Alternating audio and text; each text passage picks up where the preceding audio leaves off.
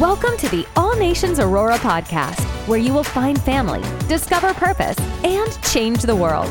We're so glad you're here, and wherever you're listening from, we believe that God will speak directly to your life through this message. We have been in um, an incredible collection of conversations that we have called the honor role. Um, we strongly believe in honor at this church because um, biblically speaking, honor is the currency of the kingdom.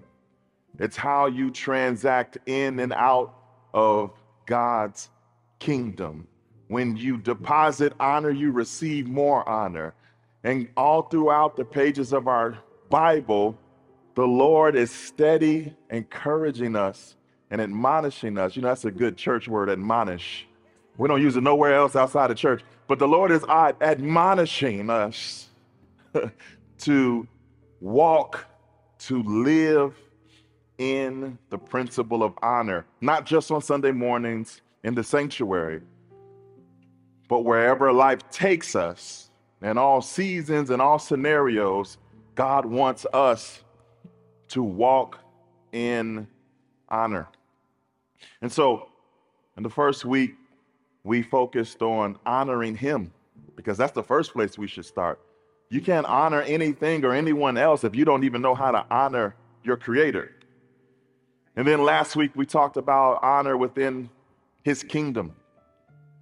And this week, we're going to kind of drill in a little bit further. We're going to zoom the lens in just a bit. And we're going to talk about how to honor His people, specifically the people we're related to. Y'all uncomfortable already. And I ain't even gave one scripture. Today's message is called Family Value.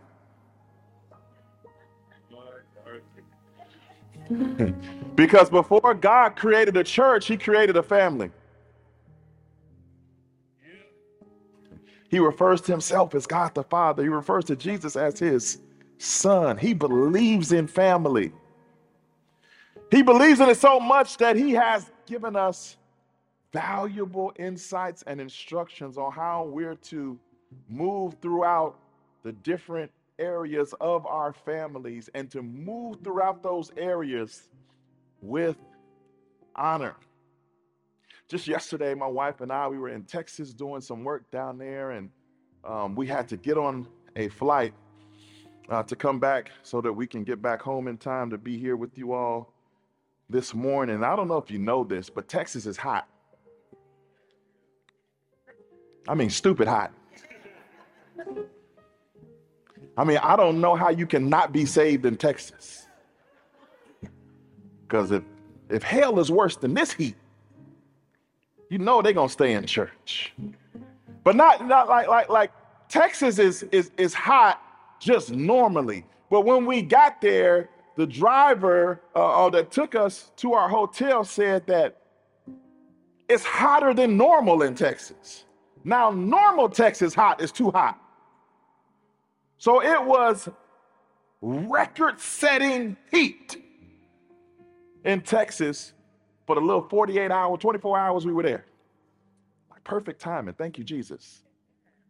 So we did what we had to do, and, and, and we had to rush out of there to get to the airport in time to catch our plane to get back here. And I didn't have time to change. Would y'all like to know why? Because my wife abandoned me.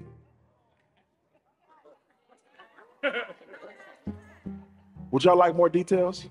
Okay. So we spoke, we did our thing on stage, talked about what we talked about. And then after, people stopped us in the hallway with questions, trying to ask further insight and get further clarity. So this one young, great couple, they're freshly married and they're excited about life. And they was just like, man, y'all inspire us. And man, we need people like y'all around us. And And, and they go into their diatribe. My wife was like, you know what, baby, you take your time with them. I'm going to go change because we got a flight to catch. I mean, she left the people and left me there to spend time with them. So she got about her clothes and got comfortable airport attire on And by the time all these couples talk to me, they come tapping me on the shoulder like, yo, you got to go. I didn't have time to change. So I get to the airport, and we get there in time for our plane, and it's about twenty-two minutes to board, and then they change. They cancel the plane because the plane that was supposed to take us back here to Chicago on the way to Texas, a bird got in the engine and messed up the engine. So I was like, yeah, I definitely don't want to get on that one. That's cool. But now there's this delay, and I'm already have a bunch of work to do when, when we, whenever we get back home. And so we finally get on the plane. Now, I, I haven't changed, y'all. I have on, I have on a turtleneck. Now, the church was cold. Don't judge me. The church was cold. And I had on a, a, a suit jacket, and I didn't have time to change. Why? Because my wife abandoned me. I just need y'all to get that in your spirit.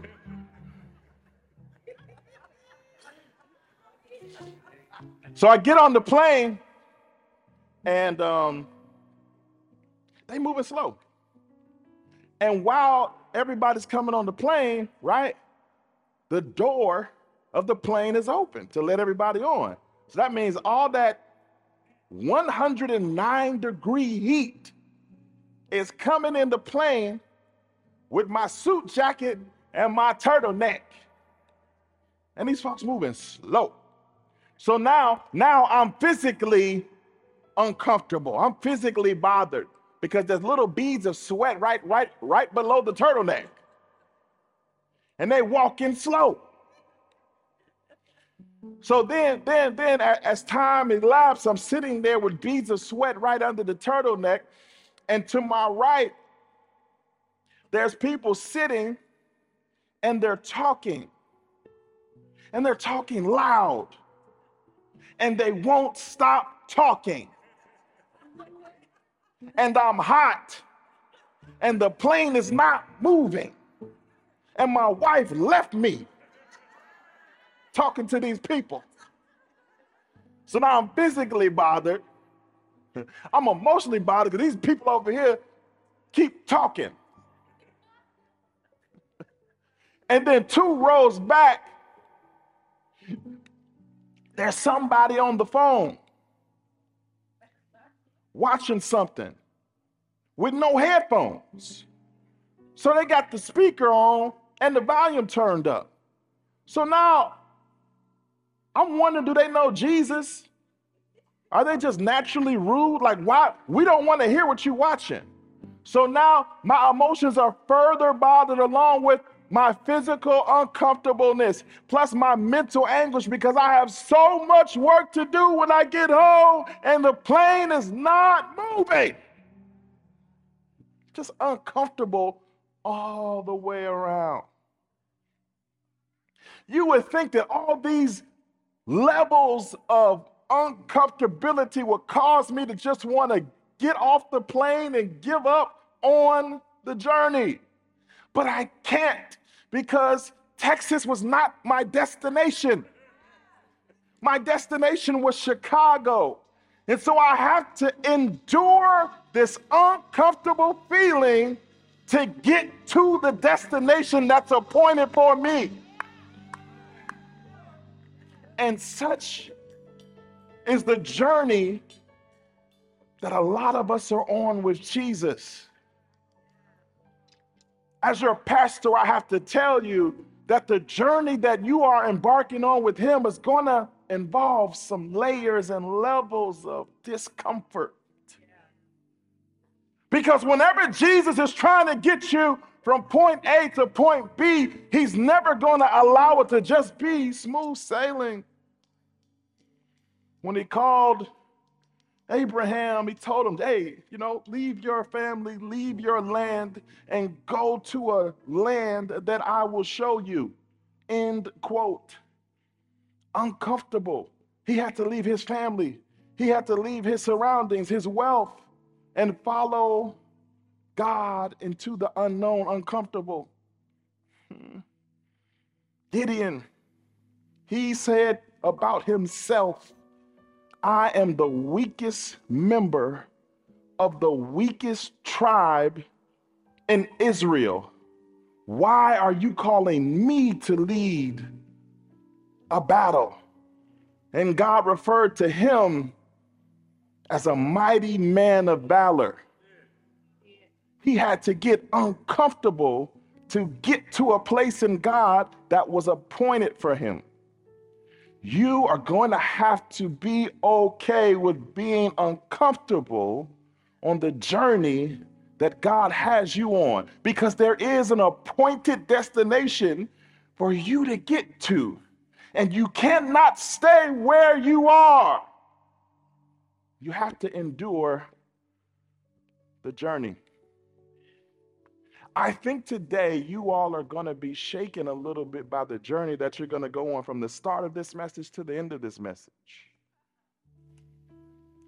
I think some of you may be physically uncomfortable as we move along.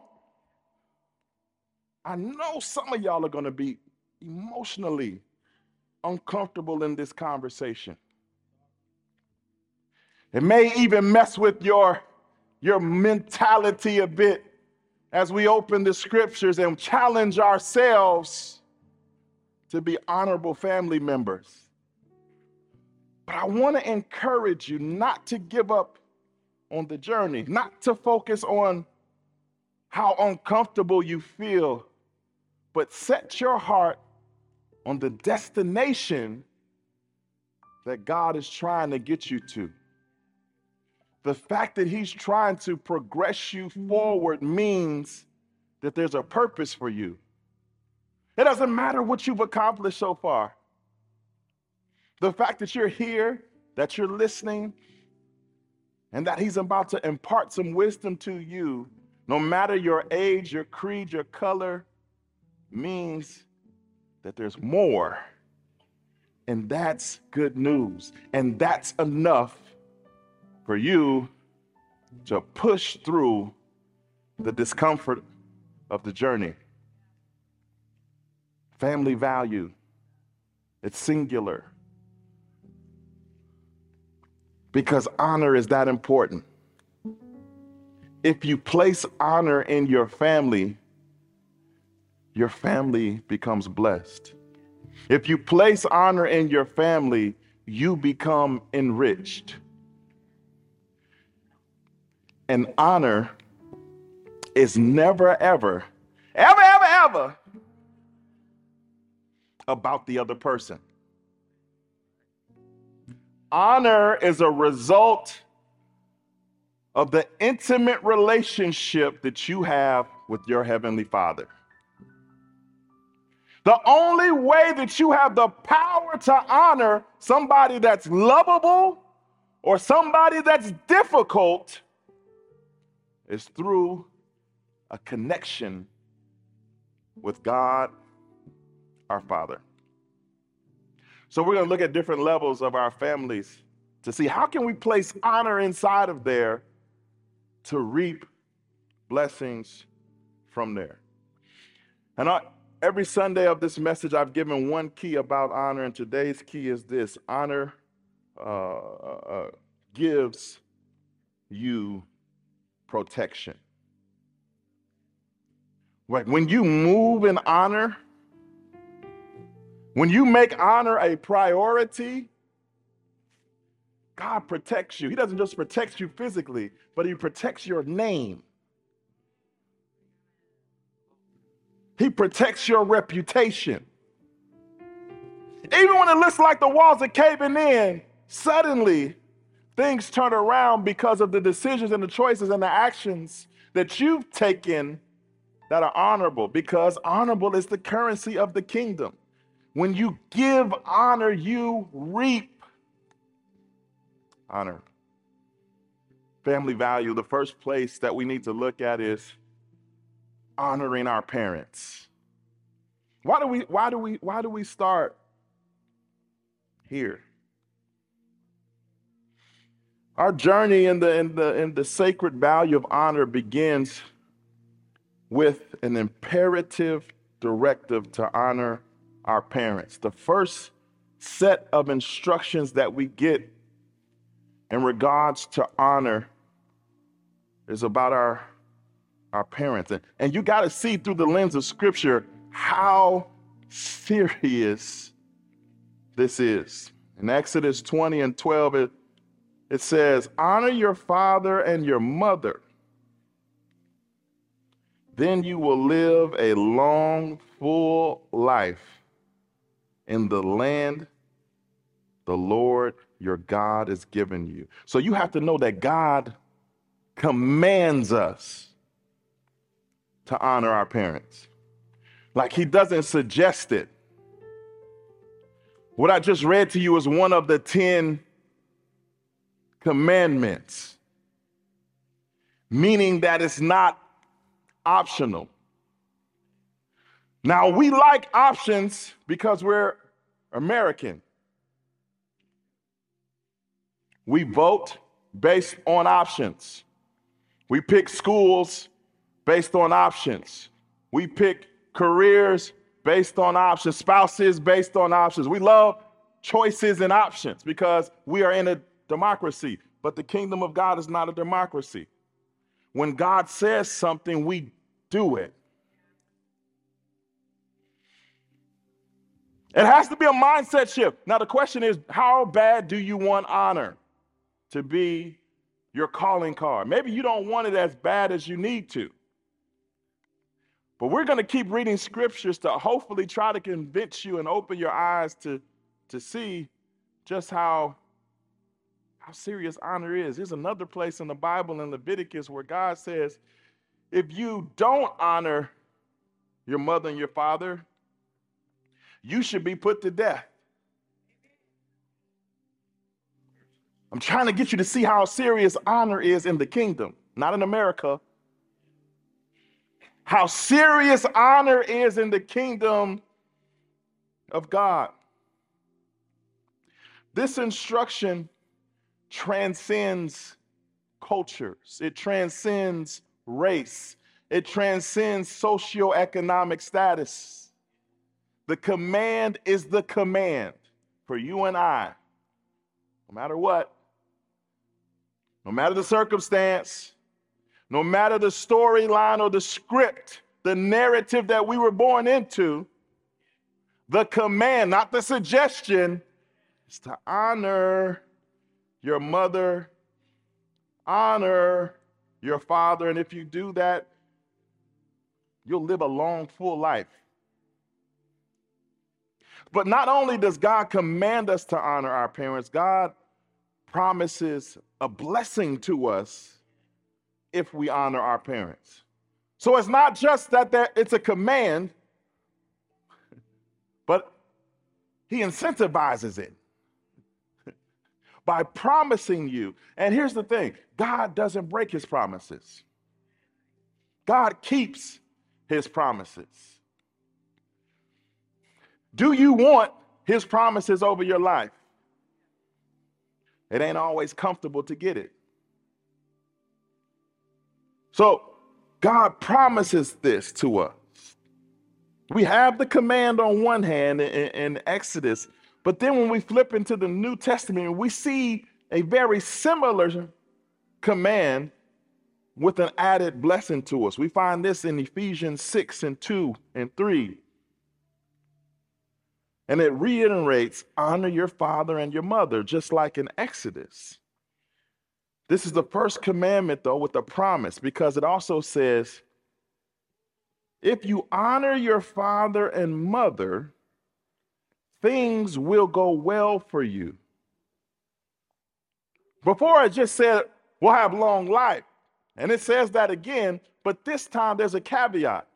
If you want things to go well with you, because remember that honor grants us protection. Honor is not dependent on the other person. Honor is a product of our relationship with our Heavenly Father. And if we obey his command, he promises that things will go well with us. Are things currently going well with you? Are you currently honoring your mother and your father? Do you realize how serious the value of honor is to your life? See, we like to give out honor to people that we like. We like to give out honor to people that we aspire to be.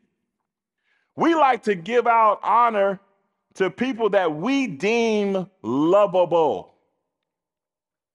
Hmm. The problem is that's not how Jesus did it. Because you remember that your Bible says that when you were yet sinners, and when you were a sinner, you were his enemy. So it was while you were his enemy, while you had your back turned on him, that he decided to die for you. He decided to take your punishment so that you could live. He's trying to demonstrate what honor looks like. It's not dependent on the other party. Jesus died for you because of his relationship with God the Father, and he expects you to die to yourself because of your relationship with God the Father. The Word of God assures us that when we honor our parents, a path of blessings is laid before us. This is an assurance that we can keep tucked in our back pocket. Like some stuff don't have to come on us. Some stuff don't have to come against us if we do the simple things that God instructs us. We want to be deep so bad. We want, we want, we want miracle signs and wonders. You don't even pray every day. You don't even respect your parents. But you want to lay hands on somebody. Keep your hands to yourself until you become honorable.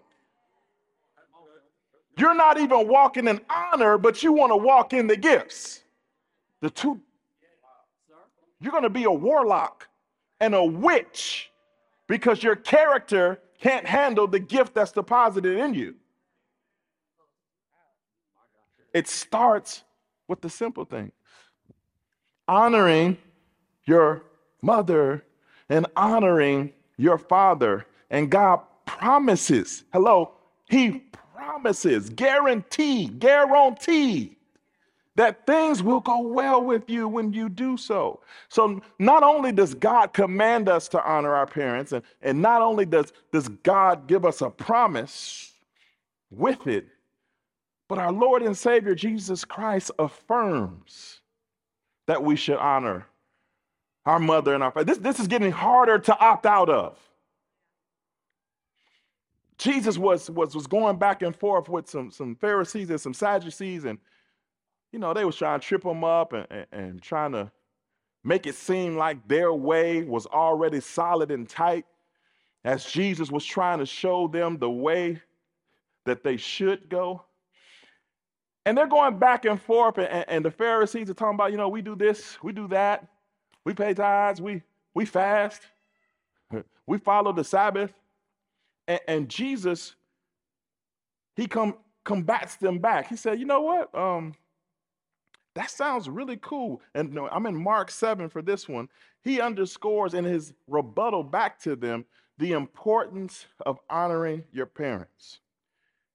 As the Pharisees were trying to give him their resume of right doing, Jesus said, you skillfully sidestep God's law in order to hold on to your own tradition. Don't we do that? Ain't nobody gonna say amen on that. But we sidestep the word of God for our traditions too. That's why we keep trying to update the scriptures to match American culture, because we wanna hold on to our society's traditions. And we want to try and act like this book is outdated and antiquated, but it's alive. It ain't going nowhere. They keep trying to disprove it, and they keep getting disproved. At some point, you're going to have to make a decision, culture or Christ, because Jesus ain't an American. Jesus is not an American citizen. So he ain't really stunting your American traditions like that and your modern way of thinking. He's God. Hey, he, God. Do you think he would have created words that would have become out of date? Do you think he would have created instructions that became irrelevant? We're talking about the God that created everything. What have you created? With your intelligent self. I think I'm going to trust God, but sometimes we read about the Pharisees and we, we look down on them. We don't realize we are them. He said, you skillfully sidestep God's law in order to hold on to your own tradition. For instance, Moses gave you this law from God: honor your father and mother, and anyone who speaks disrespectfully of father or mother must be put to death. Like some, sometimes we read stuff in the Old Testament and we, we just, that's the old covenant. We under the new covenant. Well, the new covenant just said, you and I should honor our father and our mother. Jesus reaffirms the significance of this command. It's important to Jesus. It should be important to us. How do we do this, though? That, that's good philosophy, but how do we, how do we walk this out? Well, number one, express appreciation to your parents. Check on them. Text them, call them, just to see how they're doing. Hey, was just thinking about you. Want to make sure you're good. Need anything? Simple stuff. It don't even require oil.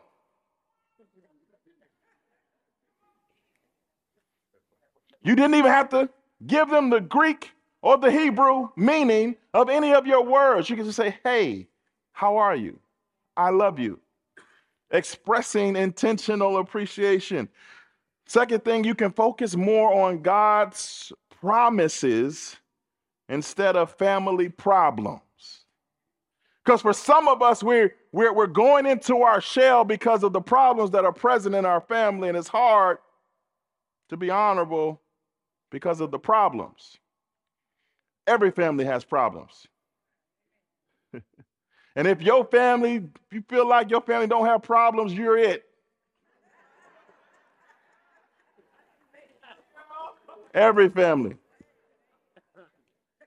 has problems. Jesus' family wasn't perfect. So there's no expectation that your honor is dependent on the perfect scenario. Honor is dependent on your relationship with him. And so if you focus on the fact that God promised you that things will go well with you, if you focus that his promise is bigger than your family problem, becomes easier to honor because it's not about that person.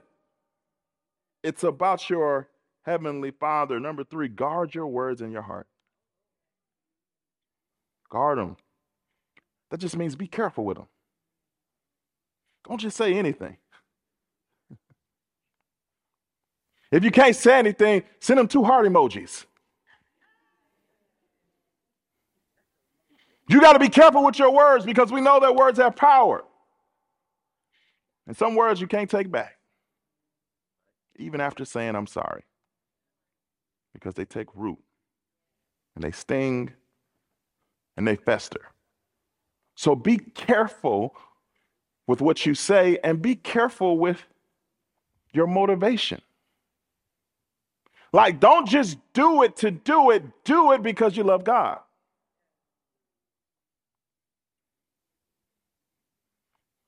Do it because of your affinity for your master, your savior, your redeemer.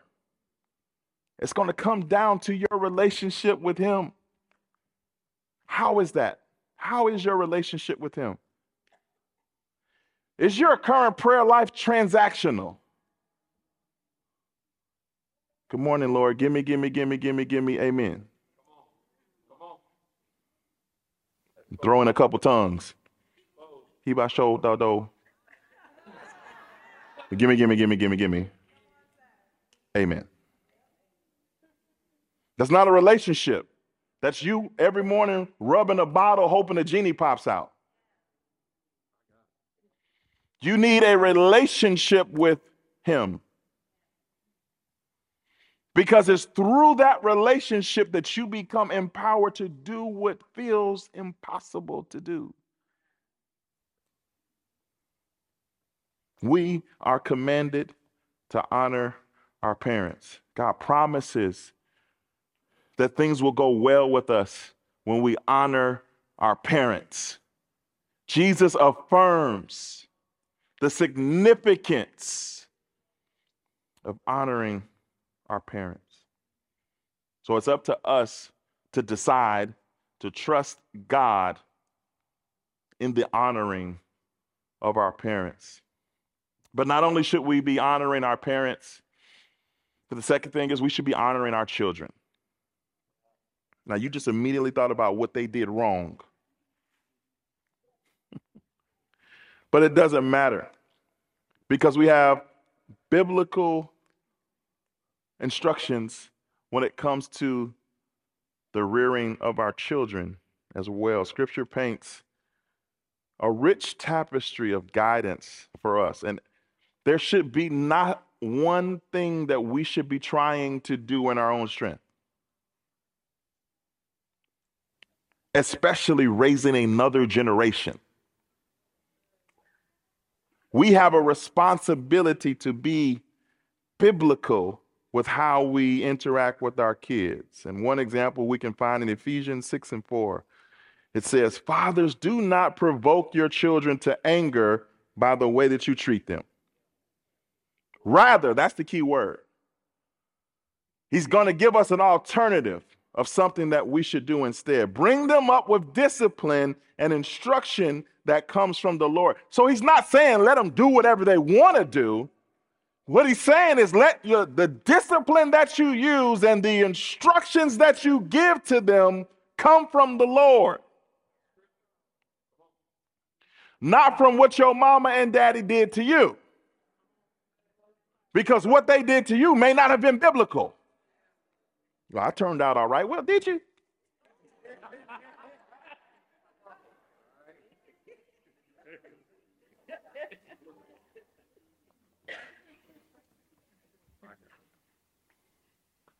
That's a decision, though.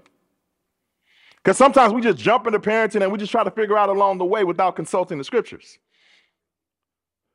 We, we consult family. We consult society. We look for a trend on, on TikTok. And we use that to raise the next generation of children. We're definitely not raising the next generation of believers that way. Because the only way we can raise the next generation of believers is to go to the Bible to find out how. This verse tells us that there is a responsibility for not just nurturing our kids, but guiding them. Because they're going to be guided. Some of you are doing a great job right now, sitting right next to them. It's good that you bring your kids to church. You should do that as much as you can. But I'm not in Ephesians six and four. You are. I'm responsible for three. They all got my last name. Them ones sitting next to you right now, you are responsible for. It says, "Fathers, do not provoke your children to anger by the way you treat them." So you can't just do anything. You are supposed to discipline. We'll get there. You are supposed to instruct, but you're not supposed to do it outside of the will of God for them. Did you know that there's a will of God for your children? Hello? If there is a will of God for your children, how are they going to find out about it if you don't help guide them to it? If you don't help instruct them through it? Proverbs twenty-two and six tells us this, "Direct your children on the right path." King Jimmy says, "Train up a child in the way that they should go." What you got to see in either translation is that it's not passive. It's active involvement. It's consistent involvement. It's you step by step with them on their journey. It says, Direct your children onto the right path. Don't just tell them where the path is.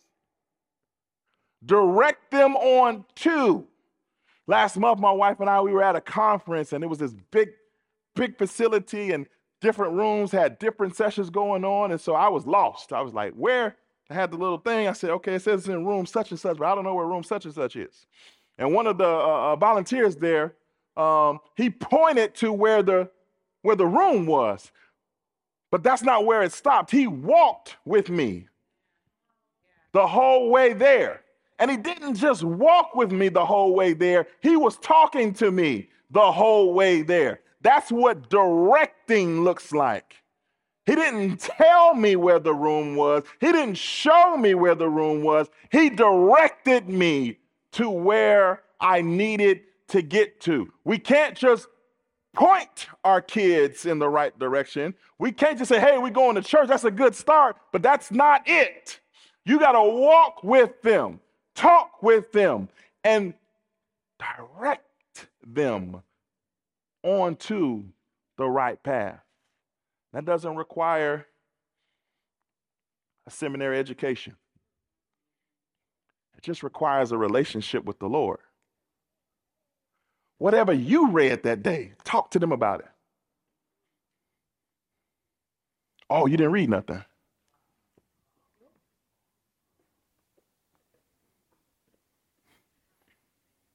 Whatever you learned Sunday, ask them what they learned Sunday.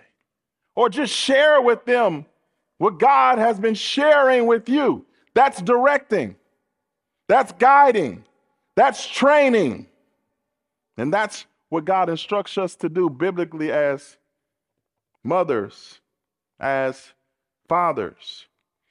How do we walk this out? Number one, active listening. Are you listening to your kids at all? Because they'll tell you some stuff if you listen. They will give you some clues of what's going on if you open up your ears and you're not just passively listening, but you're actively listening to what's going on.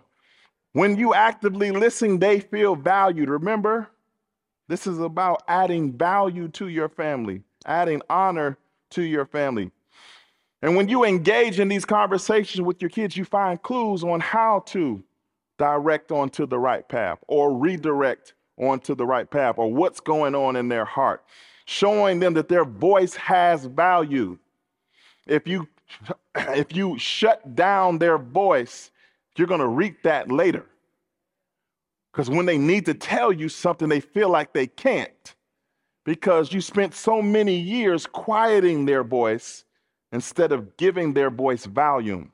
Actively listen. Number two, encourage expression. Your kids are not you, and your kids are not their sibling if they have one. Every last one of us are uniquely made, and we have to encourage them to express what's inside of them, and we use that expression to, again, guide them, direct them, and sometimes redirect them on the path. But again, if you keep shutting them down, if you keep trying to box them into this pre-described box that you have in your mind for how their life should go, you're going to end up disconnected, two different islands, unable to guide them onto the path that they should go. Number three, discipline with love. Discipline is biblical, but it's biblical when you do it with love. You don't do it just to do it. You don't do it just because you had a bad day. You don't do it because you don't know how to regulate your emotions. You do it as a form of love. I want you to stay inside of God's will, and this is why I'm disciplining you. This is why I'm trying to get you to think differently. This is why I'm trying to get you to act differently, not because of who you are to me, but because of who you are to him. This is biblical parenting. This is kingdom parenting. When the motivation for your discipline is your child's position in the kingdom, you got to think bigger than you thinking. You just tired of the school calling you. You just trying to get the school to stop calling you. You're not thinking big enough. There's a kingdom assignment on your children that you're responsible to guide them to. What is that behavior from? What's the source? What's the root? What's really going on in their heart? There's something there that we as parents have to figure out. Proverbs thirteen and twenty-four says, those who spare the rod of discipline hate their children. Like when you don't discipline, the Bible says you actually hate them. Which means that converse is true. When you do discipline, that means you love them. That means you want better for them. That means you want them to be righteous. That means you want them to reach God's standard for their life. There was a, there, there was a guy, a, a really powerful prophet in the Bible by the name of Eli. I mean, he did some amazing, he trained Samuel, one of the greatest prophets in our Bible. But do you know that God judged his household forever? Like forever, ever, not because he gave a bad prophecy, not because he cheated on his wife, but God placed a judgment on his household forever because he refused to discipline his sons. His sons had blasphemed God. Eli found out about it and did not discipline him, and the Lord judged his household forever. How we raise our kids matters, not just from society, from the kingdom. We are in charge of kingdom citizens. It's not just a son or a daughter, but they have the potential to positively advance God's kingdom agenda on the earth. Here's a, here's a hard one. Model humility. When the last time you told them you were sorry? Because you mess up too. You want them to be humble, but they ain't seen you be humble. Model humility. Show them that we're human, we make mistakes, and when we do, we should apologize and exhibit humility. Make that a part of the D N A of your family. Stop acting like you ain't never been wrong. Your, t- your children are picking up on that.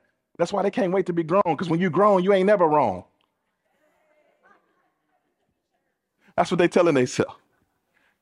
That's not life. Teach them how to handle when they mess up and stop leaving it to chance. But that comes from you. This is the most important one. Affirm their identity in Christ. Every day, their identity is being shaped by something, by someone. You cannot let that be a roll of a dice. You can't let the people they see on YouTube and TikTok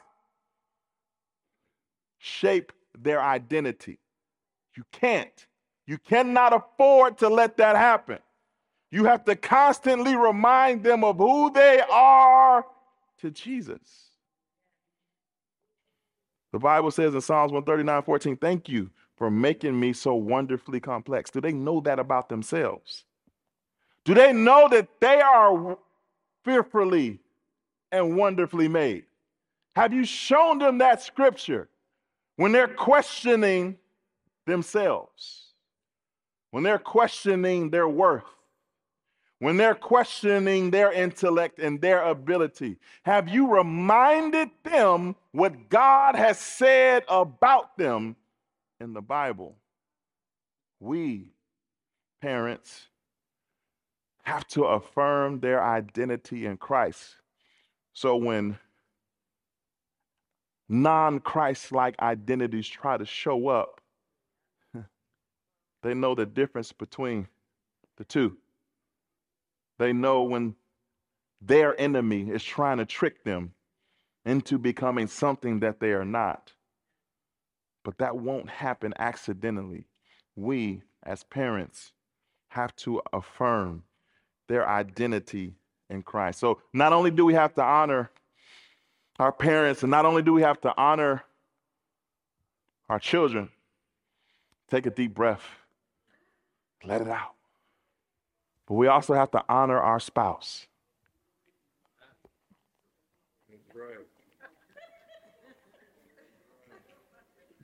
I'm gonna let it marinate for a second.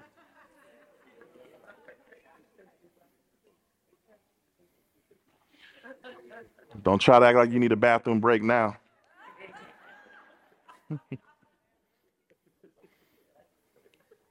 But as we as we delve into the sacred bond of marriage, we uncover the profound significance of honoring our spouses. In all seriousness, it is significant.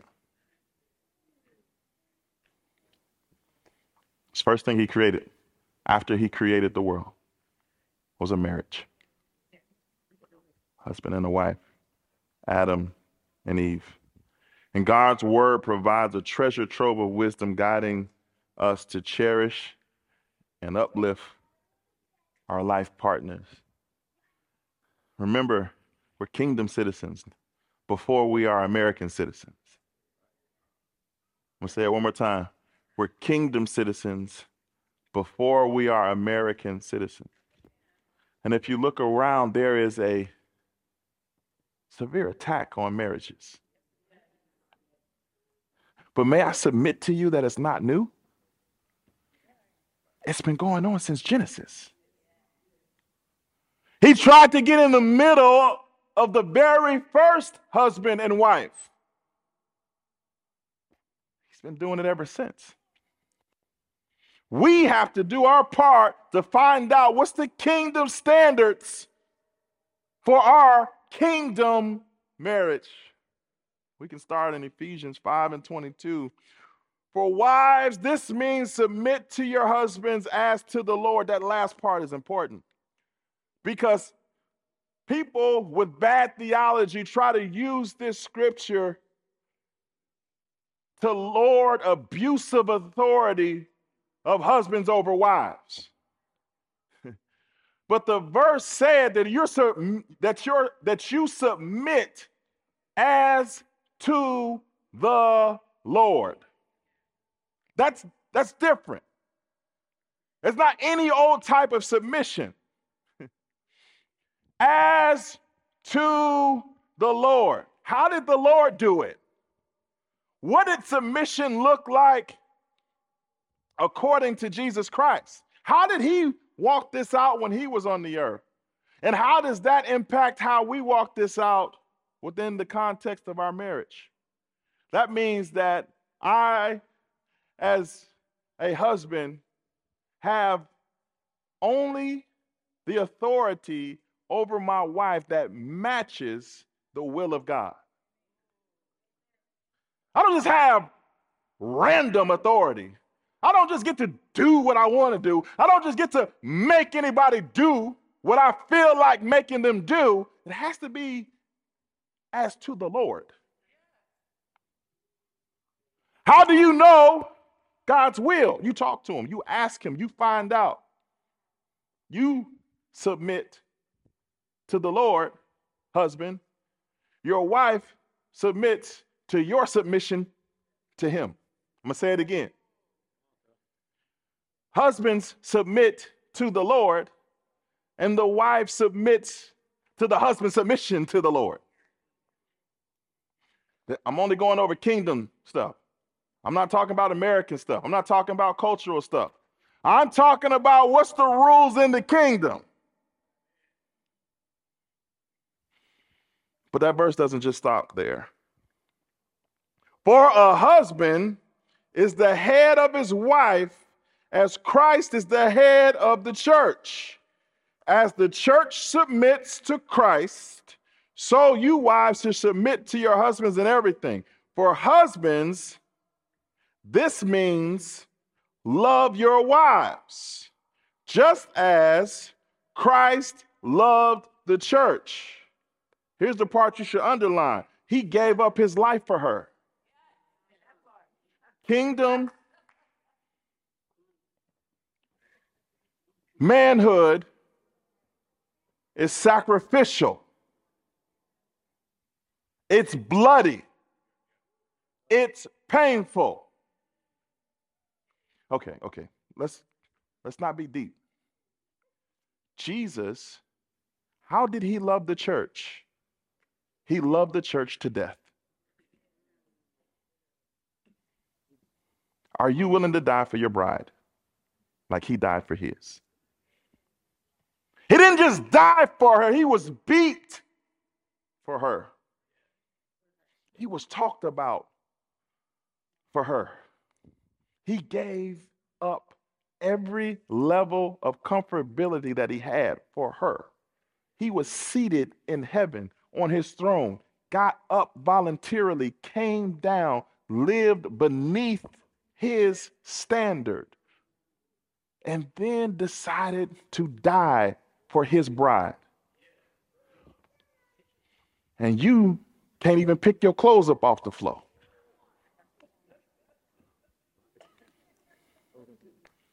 I heard somebody coughing. Get a up and out, up and out.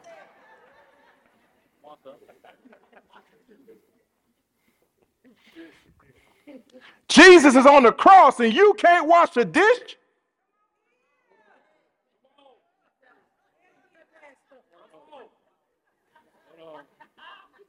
See, y'all so busy trying to be American that you're not being kingdom.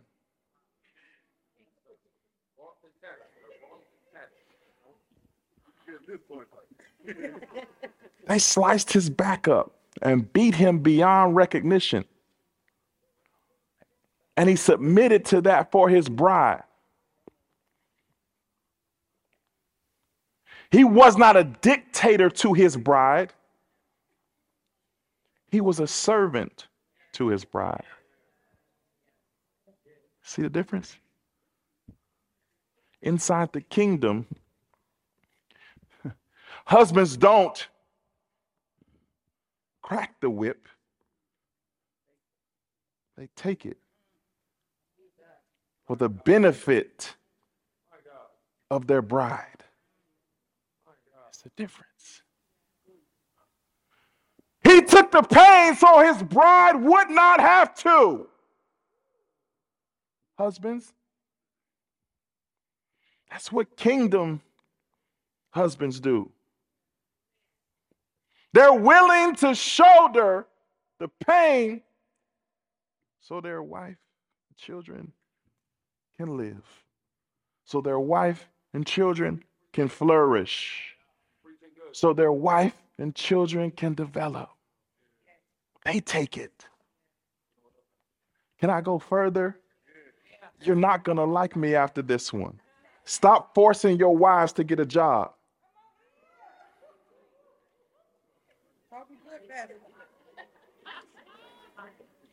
No, no, I'm talking to you who want to guilt trip your wife to get a job.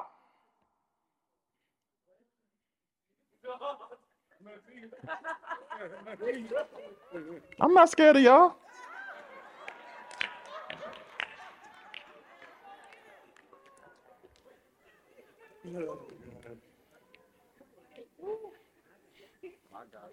The one piece of advice my dad gave me before I got married. Just one. He said, son, whatever your wife wants to do, you support her one hundred percent. You do your part. But don't you ever make her feel as though she has to work, because God put that responsibility on you.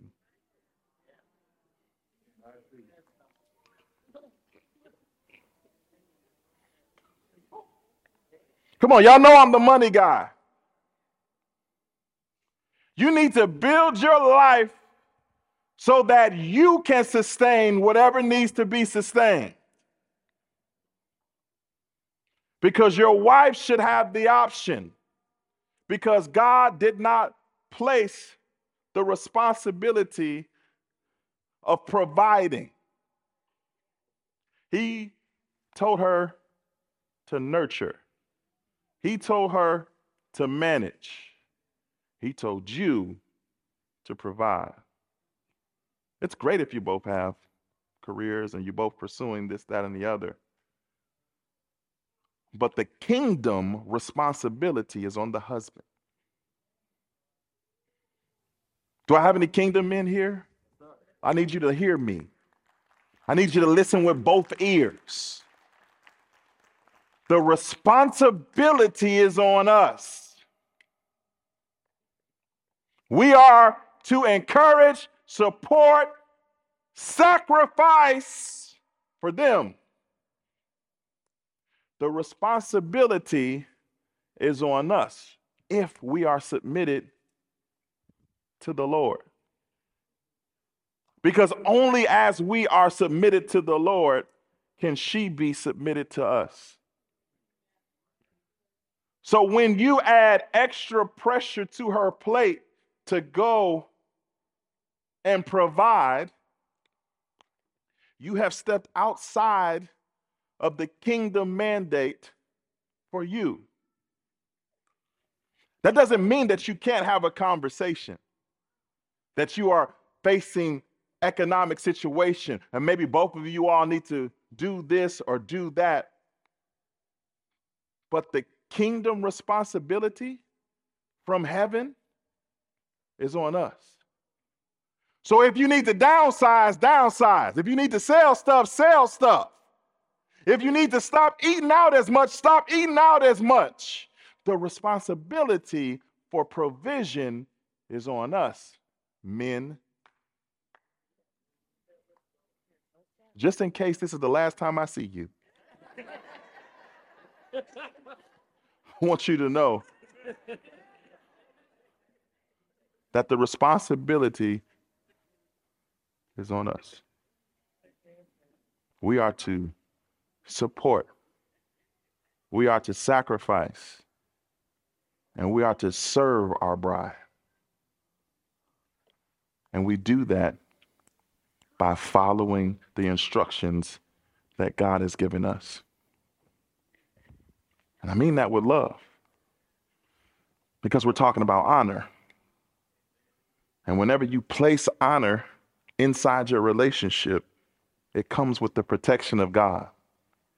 So you're worrying about stuff that you wouldn't have to worry about if you moved in honor, because when you move in honor, His protection shows up. You're worried about stuff that He is able to protect you from if you follow His instructions. Here's what you need to know. Marital honor is mutual. It goes both ways. He doesn't just tell husbands to submit, excuse me, he doesn't just tell wives to submit to husbands. He also encourages husbands to submit to wives. He instructs us like this in First Peter three and seven. In the same way, husbands must give honor to your wives. You thought it was one way, but it's both ways. Treat your wife with understanding as you live together. Treat your wife with understanding. The only way to treat your wife with understanding is if you understand your wife. That involves studying your wife, listening to your wife, asking your wife questions, getting updates from your wife, because the woman you married is not the woman you're sitting next to right now. We all evolve. We all change. We all grow. And we all develop. And so that's why we have to be in the position of understanding our wives. And we won't understand our wives by only asking them what's for dinner.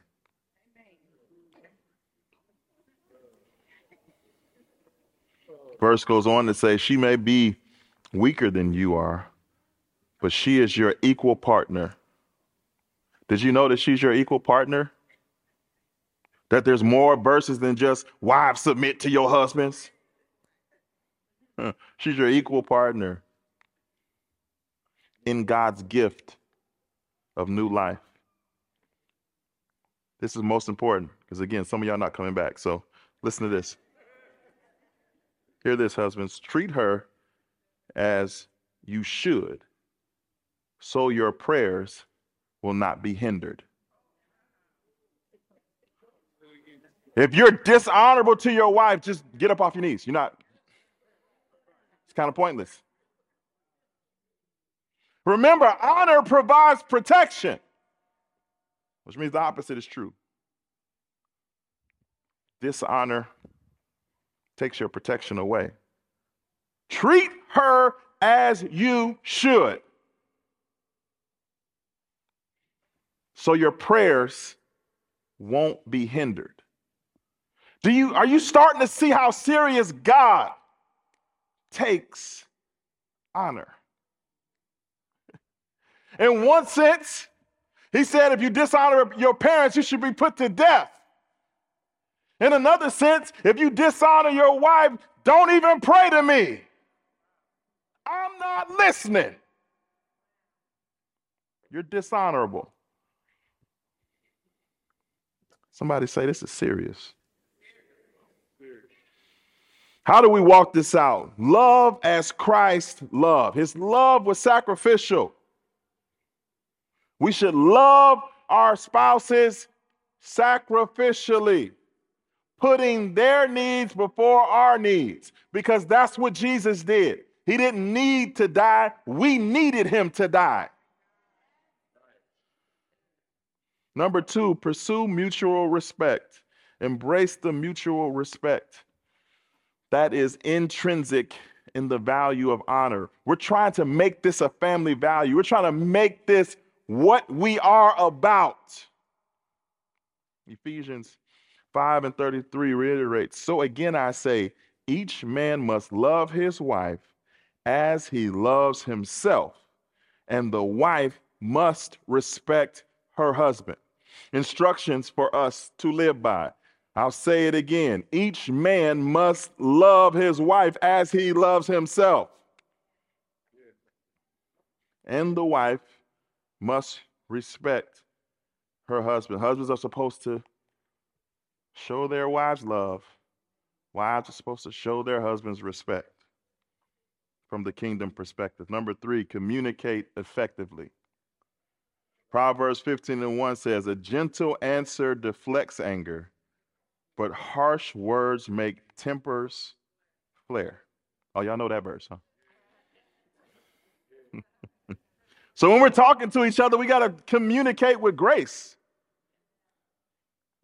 Like, be careful. Like, remember, this, this, this is, this is your love, even when it's ugly, even when it's bad, even when it's hurt, even when it's uncomfortable. This is your person. Extend grace when you communicate. Use your words to uplift and edify as often as possible, not to tear down or destroy. Next, keep Jesus at the center. That's easier at the beginning. Y'all just like, really like each other. Like, this is so amazing. New life. Here we are. This is so incredible. But then life starts happening, right? Careers and kids and in-laws and friends. And there's a drift. There's a drift that takes place. And sometimes you focus more on work or family or friends or church more than you focus on Jesus. Put him at the center. You're going to need him. You're going to need him. If he's at the center, he becomes that magnet that draws you all back to the place that you need to be. And he reinforces the bond that he joined together. Matthew nineteen and six says, since they are no longer two, but one, let no one split apart what God has joined together. Last one, forgive and reconcile. Forgive and reconcile. Colossians three and thirteen advises us to make allowance for each other's faults, because we're going to mess up. I know you think you're perfect, and they ain't. But your spouse's spouse ain't perfect either. You'll get that later. Again, that verse says, make allowance for each other's faults and forgive anyone who offends you. Remember, the Lord forgave you, so you must forgive others. As God forgave us, let us extend forgiveness within our marriages. So number one, we talked about honoring parents. Number two, we talked about honoring our children. And number three, we talked about honoring our spouse when we're talking about placing honor as our family value. But last thing we should probably talk about is honoring those who are difficult to honor. Because we're not going to sit here like everything's perfect and it's easy to do. But there are some people in our family that make it really tough to honor them. You don't know what they did, how they left and abandoned me, how they rejected me, how they hurt me, how they broke my trust. How am I supposed to honor them when they are difficult to honor? Here's the hard truth, and I mean this with love and as much pastoral grace as I can give you. God placed no conditions on his command to honor. Honor is unconditional. There is no verse in the Bible that says honor those who are honorable. It's not there. Here's something that you have to tuck away in your heart. On this journey, remember, it can get uncomfortable. Physically, mentally, emotionally, this journey can get uncomfortable. But there is a destination that God is trying to take you to. And it's in your best interest, interest to endure the journey, even the uncomfortable parts, to get to the destination that he's trying to take you to. But keep this in your heart as you go. You're not responsible for their actions. You're not responsible for their response. You're responsible for what God commanded you to do. So don't focus on what they might say back. Don't focus on what they did. It doesn't take away, delete, or erase it. But God is calling you to make a conscious effort to make your relationship with him supersede your relationship with them. He's asking you to trust him in this. You don't need faith for easy stuff. You don't need faith for stuff that you can control. You don't need faith for stuff that your skill set can handle. You need faith for the stuff that you can't see. You need faith for the stuff that you can't understand. You need faith for the stuff that still hurts. That's when you need faith. So what do we do? How do we honor those who are difficult to honor? Number one, you need to forgive them. Forgiveness is not for them, it's for you. When you forgive and you let go, you gain freedom. You gain peace. You gain joy. When you decide, I'm not holding on to that pain anymore. Forgiveness is for you. But when you forgive them, you create margin in your heart to honor them. Number two, don't badmouth them. It's another part of releasing. Let it go for your sake. Because here's the thing, bad mouthing them isn't going to make the situation better. Bad mouthing them isn't going to repair or restore or reconcile the relationship. It's only going to deepen the pain. Maybe in that instant, you felt a little bit better because of what you said, but the relationship hasn't changed. You're still in pain. Don't badmouth them. Remember what God says about dishonoring parents, dishonoring spouses. He doesn't really take too kindly to dishonor. It's like the old saying goes, if you ain't got nothing good to say, say it. No, don't say it at all.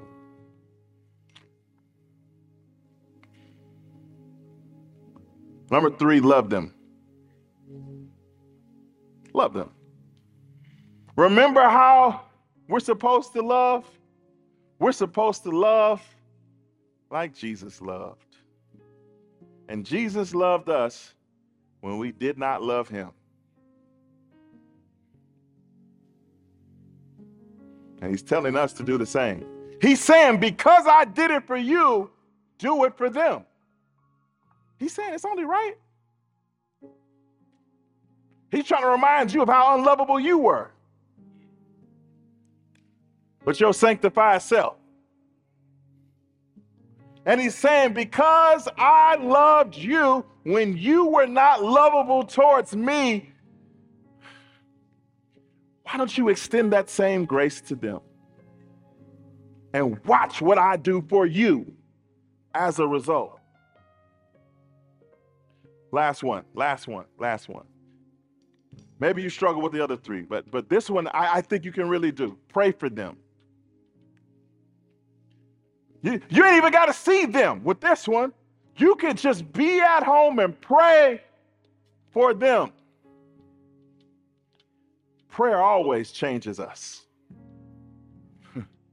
Prayer always does something beneficial for our hearts and our lives.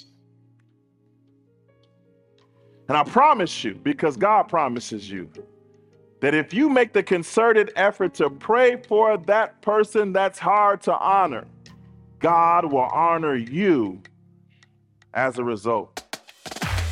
Thank you for joining us today. For more ways to stay connected, visit us at all nations aurora dot com. Be sure to subscribe and share this podcast with your family and friends. Thanks for listening. Now go out and change the world.